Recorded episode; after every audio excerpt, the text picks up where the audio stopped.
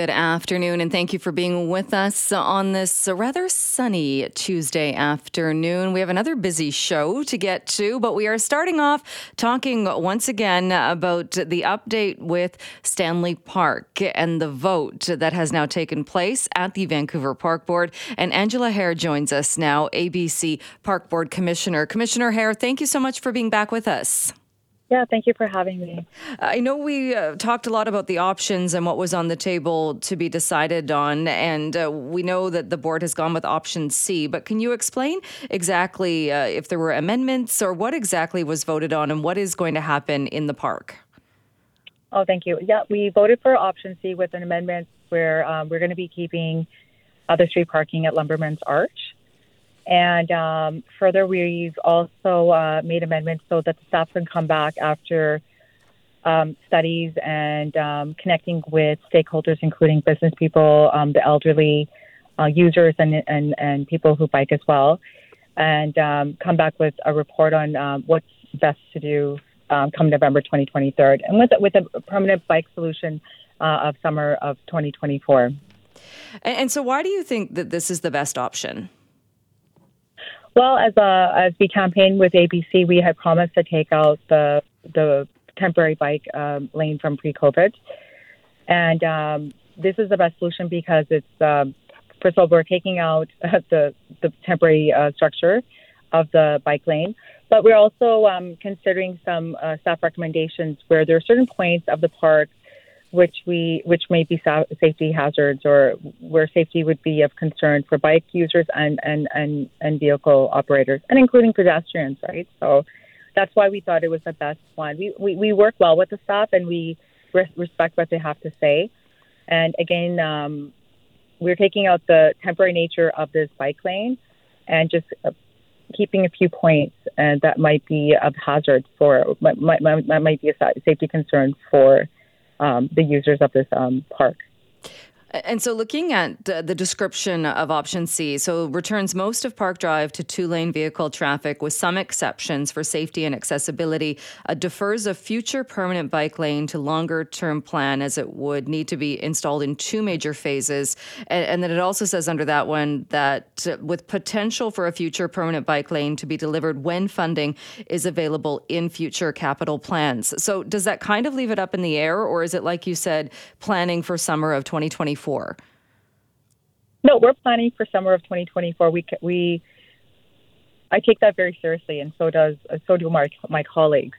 So we are we understand that there's a safety concern for people who do bike on on the street, right, rather than over by the ocean uh, or the seawall. So we take that seriously, and we are considering that I wanted to, to play for you just uh, quickly. Uh, this was uh, Lucy Maloney, who I, am sure you've heard from at park board meetings, and she's a, one, part of the group uh, Love the Lane, and uh, w- one of the group members that, that, said they were very disappointed by choosing this option. Um, ABC last night chose the least favourable option for cyclists out of the three that staff presented them with, and uh, they amended it to make it even worse for cyclists. So I, I am just trying to make sense of it now. I uh, I'm I'm really looking forward to some more explanation from ABC as to how they're going to make this work and meet their commitments to install a permanent bike lane on Stanley Park Drive. Uh, it could take years, and I think they're they're really just kicking the can down the road with this decision. Uh, so, what do you say to those who are disappointed or who were hoping for a different outcome?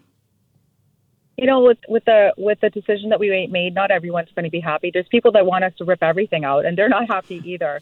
That's not our job as commissioners. We're trying to make the best decision for everybody, and also a balanced decision as well. That's why we're keeping certain points of the Stanley Park bike lane, and uh, maybe it's not as much as she wanted or her um, her supporters, but we're trying to make a balanced decision and let's not forget that Stanley Park is an inclusive park. It, in, it should include everyone. Accessibility should be for everyone. And originally, the bike lane that was, was put in place was a temporary temporary bike lane. That's that's the key word. So we promised to take the temporary bike lane out, and that's where we're we're headed towards. And we're going to come up with a better solution, a better infrastructure that's not going to just last for this lifetime, but several lifetimes, and for hopefully our children and their children's children as well. I wanted to talk to you a bit about the price tag with this as well. Of the three options that were on the table, this is the the lowest one, coming in at around three hundred and thirty thousand dollars. But why does it cost so much to remove a temporary bike lane? Okay, because the, what what happened was originally when the bike lane was put in, I believe it was mostly cones, and then they started putting in concrete barriers. Let's not forget there's signage that they switched up as well. So to go back to pre-COVID standards or infrastructure, there's going to be new signages put in. Those concrete barriers and the permit, some of them are permanent structures have to be taken out as well. It takes time and money. All right. Um, so, what do you anticipate then? This was also the option that was to start late spring 2023. Um, so, when do you anticipate these changes will be made and be completed? Right. So, we've given them the, the direction to be completed by May 2023. It does take time, and um, it's better to give them give the staff and um, give the staff time to get this done, rather to over um, and say do it right away. I want we want it done properly. Like um, we're not in a pandemic situation anymore. Let's just get it done properly and move forward. So yeah, May 2023. And do you anticipate this will also help with the bottlenecks? Because there's been a lot of uh, discussion as well and concern about the access points, mainly for vehicles, and the exit points of the park, that those have become real bottleneck points. Do, do you think that this addresses that, or more needs to be done, say, if we're looking at Beach Avenue, we're looking at some of the other areas around the park? That's a great question. Um, yeah, I do believe it's going to take care of most uh, bo- most bottleneck areas as uh, in in regards to Beach Avenue, that's out of our jurisdiction. But what we did promise was that the Stanley Park uh, temporary bike lane would be taken out, and we'd go back to pre-COVID standards, and we have followed through with that. And so, yeah, so uh, it, it's taking care of the the situation, and we are watching it. We're watching what's how traffic is flowing, what's going on, and moving. So this is not nothing in life is absolute. We're, we're watching how traffic is flowing and if, if we might have to make changes or adjustments later on as well. All right. And just to get back to, I understand what you're saying that these things take time and, and it costs money to mm-hmm. take out concrete and to re-sign a park and that. Do you think, though, that, that people deserve a breakdown of the costs? Because I understand it, it is expensive, but it still does seem that $330,000 is a lot of money. Yeah, um, at the meeting they did have a breakdown. So they did um, give that breakdown um, quite extensively. And so um, I believe it's on their website as well. All right, Commissioner, thank you so much for your time and uh, for joining us once again to talk more about this. Appreciate it. No, I, am really excited and thank you for having me. Um, it, like I said, it's it's not going to make everyone happy, but we're trying to do the right thing, and and we have uh, every citizen in mind of Vancouver. Thank you. Well, as uh, you know, there have been some stories of amazing rescues, children, uh, adults that have been under the rubble for days after the earthquake that hit Turkey and Syria and being rescued and being so thankful. However, there are also many stories of sadness with the death toll now in the tens of thousands in that part of the world. Well, the Canadian Red Cross has been on the ground and has been doing its part in helping with the recovery. So we are checking in now with Brianne England, who is the head of the Middle East region with the Canadian Red Cross. Uh, Brianne, thank you so much for joining us and for talking more about this today. Thanks for having the Red Cross today, Jill. Well, it's such an important story to continue talking about and seeing still some of the miraculous uh, rescues as well as the heartbreaking discoveries. Can you talk a little bit about the role of the Red Cross and, and what you've been seeing or what you saw on the ground? Sure. It has been an absolutely catastrophic situation. Two earthquakes, as well as multiple aftershocks. And what we're seeing is search and rescue teams have been operational for the last eight days, but each day that passes, hope is dimming more and more for survivors and the humanitarian response is also looking at helping the people who have been displaced. They've lost their homes. They have no protection from the elements. And unfortunately, in, in this context, in this location, it's unseasonably cold right now. So people are sleeping in the streets and exposed to snow and freezing rain, and that can be life and death. The humanitarian work also focuses on trying to provide them with hot meals, warm meals, trying to provide clean water, sanitation, and support some of the psychosocial aspects uh, of what they may have just been through. And that's just for the next foreseeable future. There's also going to be longer term needs that people uh, will require humanitarian assistance for in the coming months and years. And when we look at the death toll, I mean, the numbers just, it's it's so difficult to even imagine with the death toll uh, going past 37,000 people, uh, looking at uh, both the Turkish lives lost as well as lives lost in Syria. Uh, and you mentioned as well some of the challenges for people, uh, survivors who have lost everything. Uh, how do you even begin, though, to, to, to try and help people, even in the short term, like you said, in these, these cold conditions? how do you even start and begin to to bring that support to help get people to to to the point where then we can start something a bit more permanent? It's it is a complex operation. Um, what I can say is the Red Cross, Red Crescent was on the ground. That that's how we work. We have local volunteers at community level who they unfortunately were impacted by, by the earthquakes, but they were also able to respond. And then they are supported and strengthened by the international Red Cross, Red Crescent with whatever they need finances, experts, uh, relief supplies. And, and so that's what we're doing right now. And our focus is on life saving. But Jill, you mentioned a, a good point, and I think that is one of our key messages here. This is not just about these next few days. This is not just about two earthquakes. I've been traveling to, to Syria multiple times a year for the last decade, also to Turkey. And the needs before this earthquake were already un- unimaginable. You have 90% of the population in Syria below the poverty line. People have been displaced not once, not twice, sometimes six or seven times because of the conflict. COVID pandemic, when you're displaced, is very difficult to manage as a family. We also have a recent cholera outbreak. People have lost their livelihoods and there's an economic decline. So what money they do bring in no longer has the same value. It's been absolutely devastating before the earthquakes, and then you add the situation onto it, and it, it's it's unimaginable.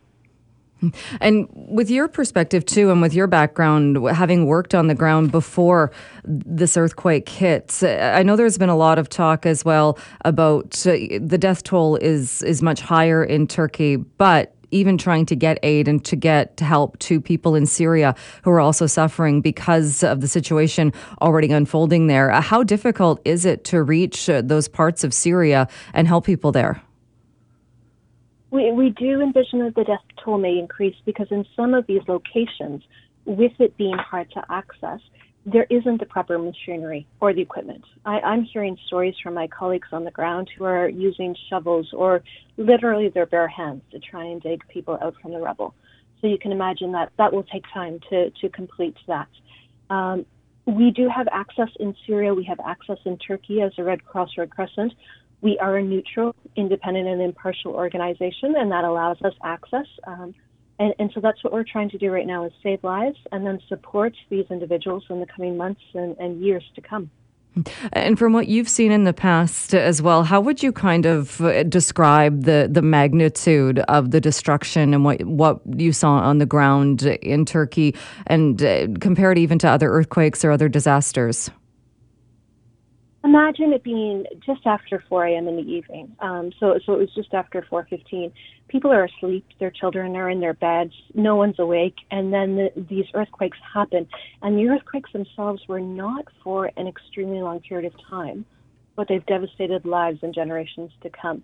And, and so, to wake up to this, to have to flee your home, to have to gather your family, to be exposed to the elements, it's been absolutely shocking for people. And and we're still uh, again, like I mentioned, it's uh, I saw the footage of the baby that was pulled out of the rubble, and the rescue worker kisses mm-hmm. the baby on the forehead, and it's I can't imagine anybody seeing that and not uh, reacting to that. But at the same time, there was a story earlier today as well that a Canadian woman, her she just found out that her twin sister uh, didn't make it, that she was killed in the quake. It's just, uh, I, I mean, it's it's almost hard to to even comprehend what people are going through. Yeah, I think there are two points to that. There are the hopeful stories. I, I heard of my colleagues, um, several individuals who were with the, the Red Cross in Turkey, and they were able to save a mother and her child. The child was maybe six, And as they put the, the baby girl or the child on the stretcher, this had been maybe six years of them trying to, to rescue these two people. The young girl ra- ra- raises her hand and waves to them and says, Hi. Hmm. And they all just broke down in tears and laughter with joy.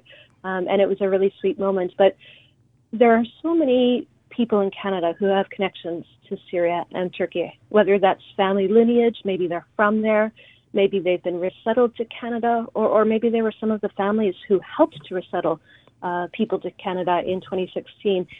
Although it's far geographically, I don't think Syria and Turkey are far to Canadians um, by heart. And many of us are, are affected by this personally. And I just want to express my condolences to your listeners if you have been impacted directly by this crisis. No, you're right. There are so many people with connections with family members, and uh, that that are are are watching so carefully, trying to to see what will happen next.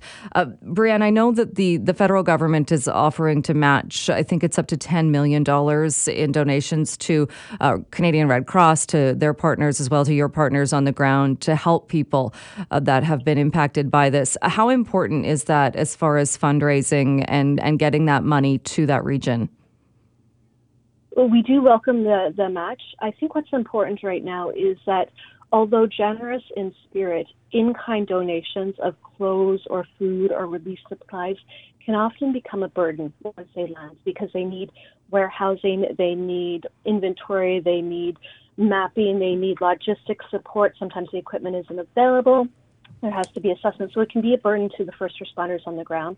And in these times of natural disasters, we do encourage people in Canada to give financially. And that allows the first responders on the ground to really know the needs, know the context, know what can be procured locally, and get assistance as rapidly as possible to people in need. And so, if any of your listeners uh, are in a position that they are able to contribute, um, we encourage them to go to redcross.ca. There is a dedicated public appeal for this situation, and the monies raised would be helping with what I've just explained to you the immediate response or life saving interventions, the healthcare needs to come, the shelter needs to come, the relief to come. Um, this is not a, a quick operation. And when you talk about that as well, uh, already having crews on the ground for other reasons, but do you even get an idea or know, dealing with a disaster of this magnitude, how long crews will remain on the ground? Well, we have been in, in Syria since uh, 2013. Um, and we've been partnering in Turkey for, for multiple years as well. But this is going to be a multi year uh, humanitarian response, unfortunately. All right, Brianne, thank you so much for joining us, uh, for talking more about this, and for bringing your perspective to this. Uh, I appreciate your time today. Thank you. Thank you, Jill, for having the Red Cross. Thanks for being with us. Well, as you've been hearing on the news, the Mayor's Council and the TransLink Mayor's Council has been asking for a formal request or has made the formal request to the federal government. This is to renew a partnership with the region and, in fact, bring more money into transit infrastructure, into transit spending. And joining us to talk more about what this might look like is Brad West, Chair of the Mayor's Council. Brad West, thank you so much for being with us. Thanks for having me, Jill. Uh, this is a, a, request to the federal government to renew its partnership with the region. Is, is that a formality, or is there a chance that that might not happen? Well, it is a, a proposal to the Minister of Finance as part of the federal government's budget consultation process. So, uh, as they open up uh, that window of uh, submission, we wanted to make sure that we were putting forward a very strong uh, request from Metro Vancouver mayors that uh, we need the federal government to come to the table with support uh, to make sure that our public transit system is keeping up with the very significant population growth that our region has already experienced and is going to continue to experience um, partly because of federal government policy around immigration and other things. So um, we wanted to take this opportunity to make a very strong call to the federal government that if they're going to look for our region to see increasing number of people call it home, we need them to come to the table with support for the types of services that people rely upon, and public transit is definitely one of those. Uh, so the submission also asks specifically for emergency relief funding, and if I'm if I'm correct in this, it's 250 million dollars. Uh, you'd like to see that matched by the provincial government as well, but this says that it's to offset the ongoing financial impacts of the pandemic and to uh, accelerate things. So what does that mean specifically, as far as if we're talking about the the ongoing financial impacts of the pandemic? So there's really two pieces to this. First, uh, the transit agency requires support from uh, provincial and federal government to be able to maintain its existing levels of service. We have seen ridership recovery in TransLink lead all other transit agencies in North America. So we have the highest rate of ridership recovery uh, after the pandemic decimated transit ridership. So it's coming back very quick. And in fact, in many parts of our region, south of the Fraser in Surrey, and in the eastern parts of our region, in the Tri Cities and Pitt Meadows and Maple Ridge, uh, the, the ridership is already higher than it was before the pandemic. Uh, so we're seeing people uh, not be able to get on the bus because it's full. Uh, you know, we're we're seeing uh, overcrowding. Uh, so first order of business is to get support from the provincial and federal government to be able to maintain our existing level of service. And while that's happening, we want them to come to the table with us uh, to work on a plan to fund what we all really want to focus on, which is the expansion of our system. Because again, our region is going to continue to grow. Uh, it is already behind the eight ball in that it has not kept pace with the growth.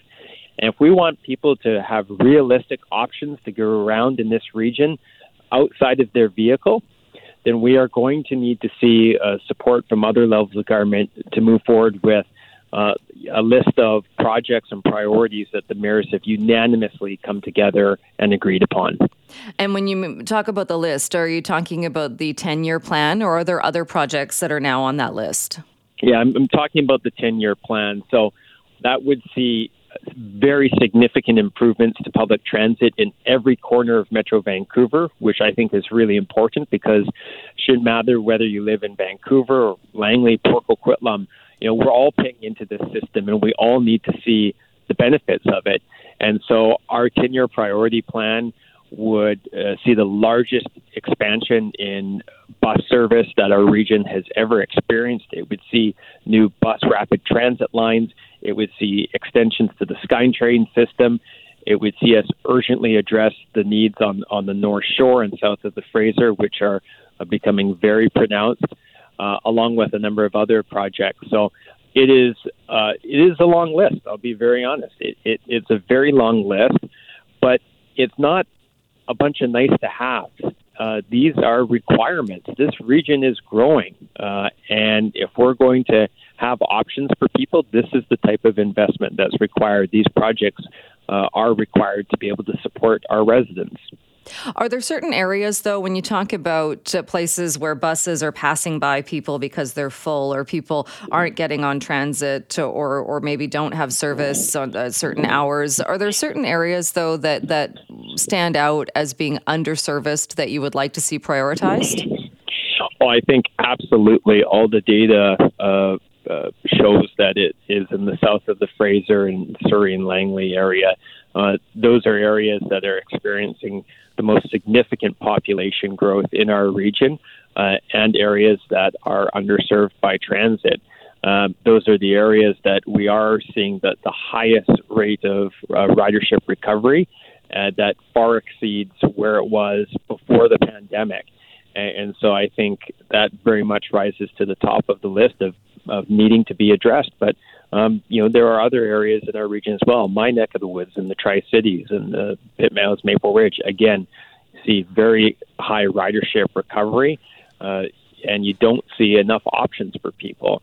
Um, but you know, again, I think this is why the plan that we put forward was able to get the support of every mayor in the region, which by the way, is no small feat. It's not always the case that you can get all the mayors in Metro Vancouver to agree to something, but we have been able to do that. And the reason is because this plan will bring improvements to every corner of the region. uh, from from the North Shore to Vancouver, Burnaby, Richmond, the Tri Cities, uh, and south of the Fraser. They'll see improvements everywhere. And again, I think that's important and appropriate. We're all paying into this system, no matter where we live, and we all deserve to benefit from it. Are there things, though, and especially when asking for this money, which is a lot of money, and asking for the provincial government to match it, and and saying that, and, and it all makes sense so with immigration, with population growth, we are going to need this these expansions. But when you look at the plan, it also includes things such as the the gondola to SFU uh, under the street section. It says funding to help redesign streets for safer speeds, so they're people first streets. Those are nice things to have, but but are they priorities? Well, just on on the gondola, you know, uh, I'm like everyone else probably. At first, when you hear about a gondola, you think, oh, that that's that'd be a bit of a head scratcher. But when you look at the case for the gondola, it, it's it's incredibly strong. There's a high demand for uh, bus uh, service up to Burnaby Mountain into SFU, uh, and because of the weather that we experience, there are often cancellations. And so there's actually a very strong business case uh, that the gondola in that particular location and scenario makes a lot of sense. And what it also allows you to do is to take all those bus hours that were uh, devoted to getting people up Burnaby Mountain and to redeploy them throughout the rest of the region. So um, the, the gondola, although it would be new for us in this region, it's used in many places of the world and it works well, and the business case there is strong. You know, on, on the other things that you mentioned, you know, those are very low cost, minimal cost items, um, and, and you know, a lot of that is just really around um, policy work and making sure that people are safe in our communities, and we're designing things uh, as safely as possible. Uh, so that that would not take away from you know the the meat and potatoes of this plan, which is let's expand transit, let's give people more options, uh, and let's uh, take steps to reduce congestion. Because if we don't make these investments, uh, it's only going to get worse, Joe. I mean, you look, the federal government has set a record high target for immigration levels, and we know the vast majority of people who immigrate to our country end up in three areas Metro Vancouver, Metro Toronto, Metro Montreal. And so we are going to see, uh, by most estimates, you know, 50,000 people a year.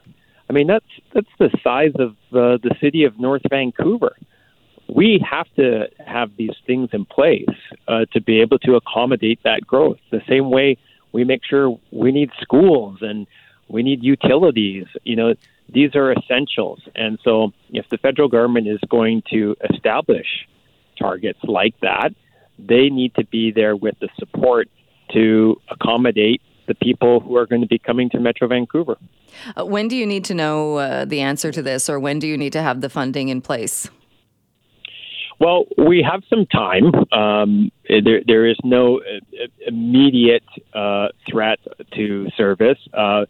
But we need to get this funding in place as, as quickly as possible uh, to be able to ensure that the service that is currently being provided is there through 2025.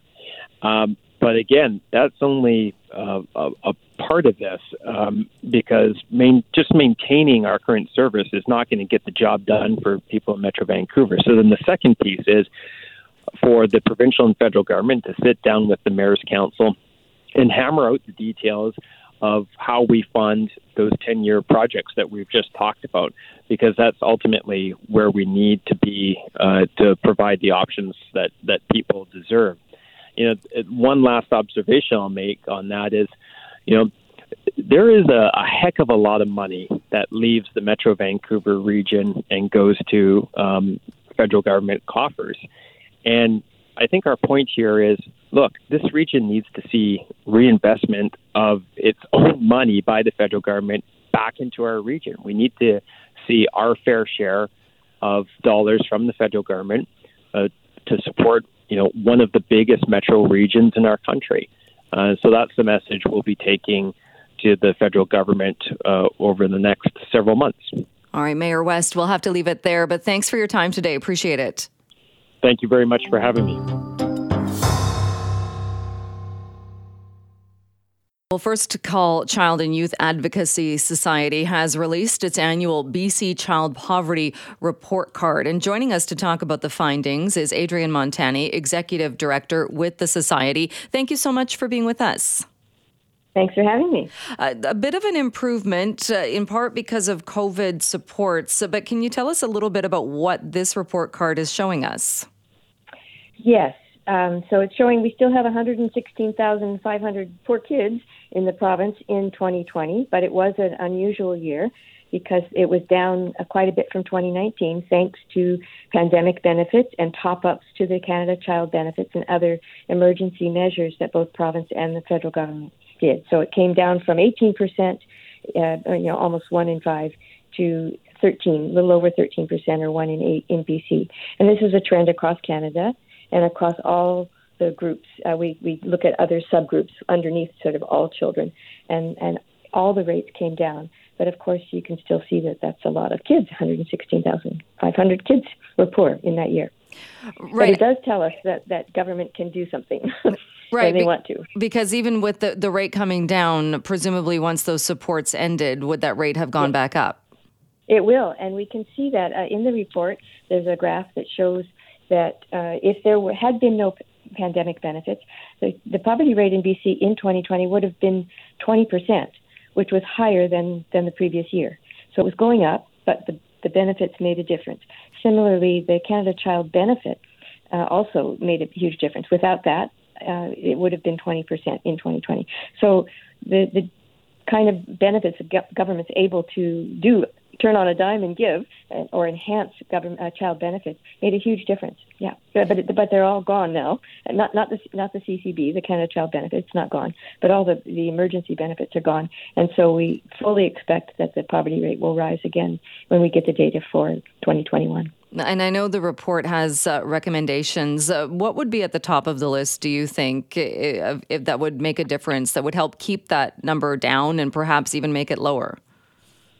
Uh, a number of things. Income supports that we've just been I've just been mentioning. So keep those up. Keep some kind of income supports, whether it's through the Child Opportunity Benefit from uh, or the um, BC Family Benefit or the Canada Child Benefit. Those need to be indexed, and, and well, one of one of them is the federal one is the province doesn't index it yet. So we want those benefits to continue to go to low income families, and and that income assistance rates or social assistance rates are also raised. So that's the income kind of income support. But on the cost side, we also want government to lower the costs for families who are struggling. So that would be childcare. Uh, free transit for teens is we're still asking for that. Uh, housing, affordable housing, uh, protecting rents so that when someone moves, they don't suddenly find themselves in a market that they can't afford uh, to to pay rent in, at all. So or stay in very bad housing because they can't afford to move. So th- those are some of the biggies. Uh, and when you talk about childcare, though, haven't we made a lot of progress there as far as uh, bringing in ten dollar a day, but also having supports for low income families? Yes, we have. It, there's been tremendous support uh, and, and just as of last December, lowering the fees uh, again with the help of uh, federal money as well. Yes, yeah, so so families are very happy. Those that have received that very happy to see their childcare fees come down. The issue is there's still a lot of inequities. Some families, the poorest families, you know, often don't have their their children in licensed childcare at all. So they're still not they, they they're not, and so they're waiting on a wait list perhaps now because maybe they could afford it now. Um, but then the, it, the system is having trouble growing, or the province is having trouble getting the, the system to grow because of the constraint on staffing. Uh, we need to raise the wages for early childhood educators so that we attract more people into the profession and they can afford to stay there but yes, it's it's been a great great progress so far. We just want to see it more. All right. Well, Adrienne, uh, we'll certainly be looking uh, to see where the numbers are, and, and hopefully they will stay down as much as possible and go even lower. But thank you so much for joining us and for bringing us some of the updated information. Thank you. I encourage people to read the full report. It's got lots of interesting information in it. Thanks. It's on our website at firstcallbc.org. All right, perfect. Thank you so much. Thank that you. is uh, Adrienne Montani, Executive Director with First Call Child and Youth Advocacy Society. Again, you can go to that website, firstcallbc.org, and the full report card is there.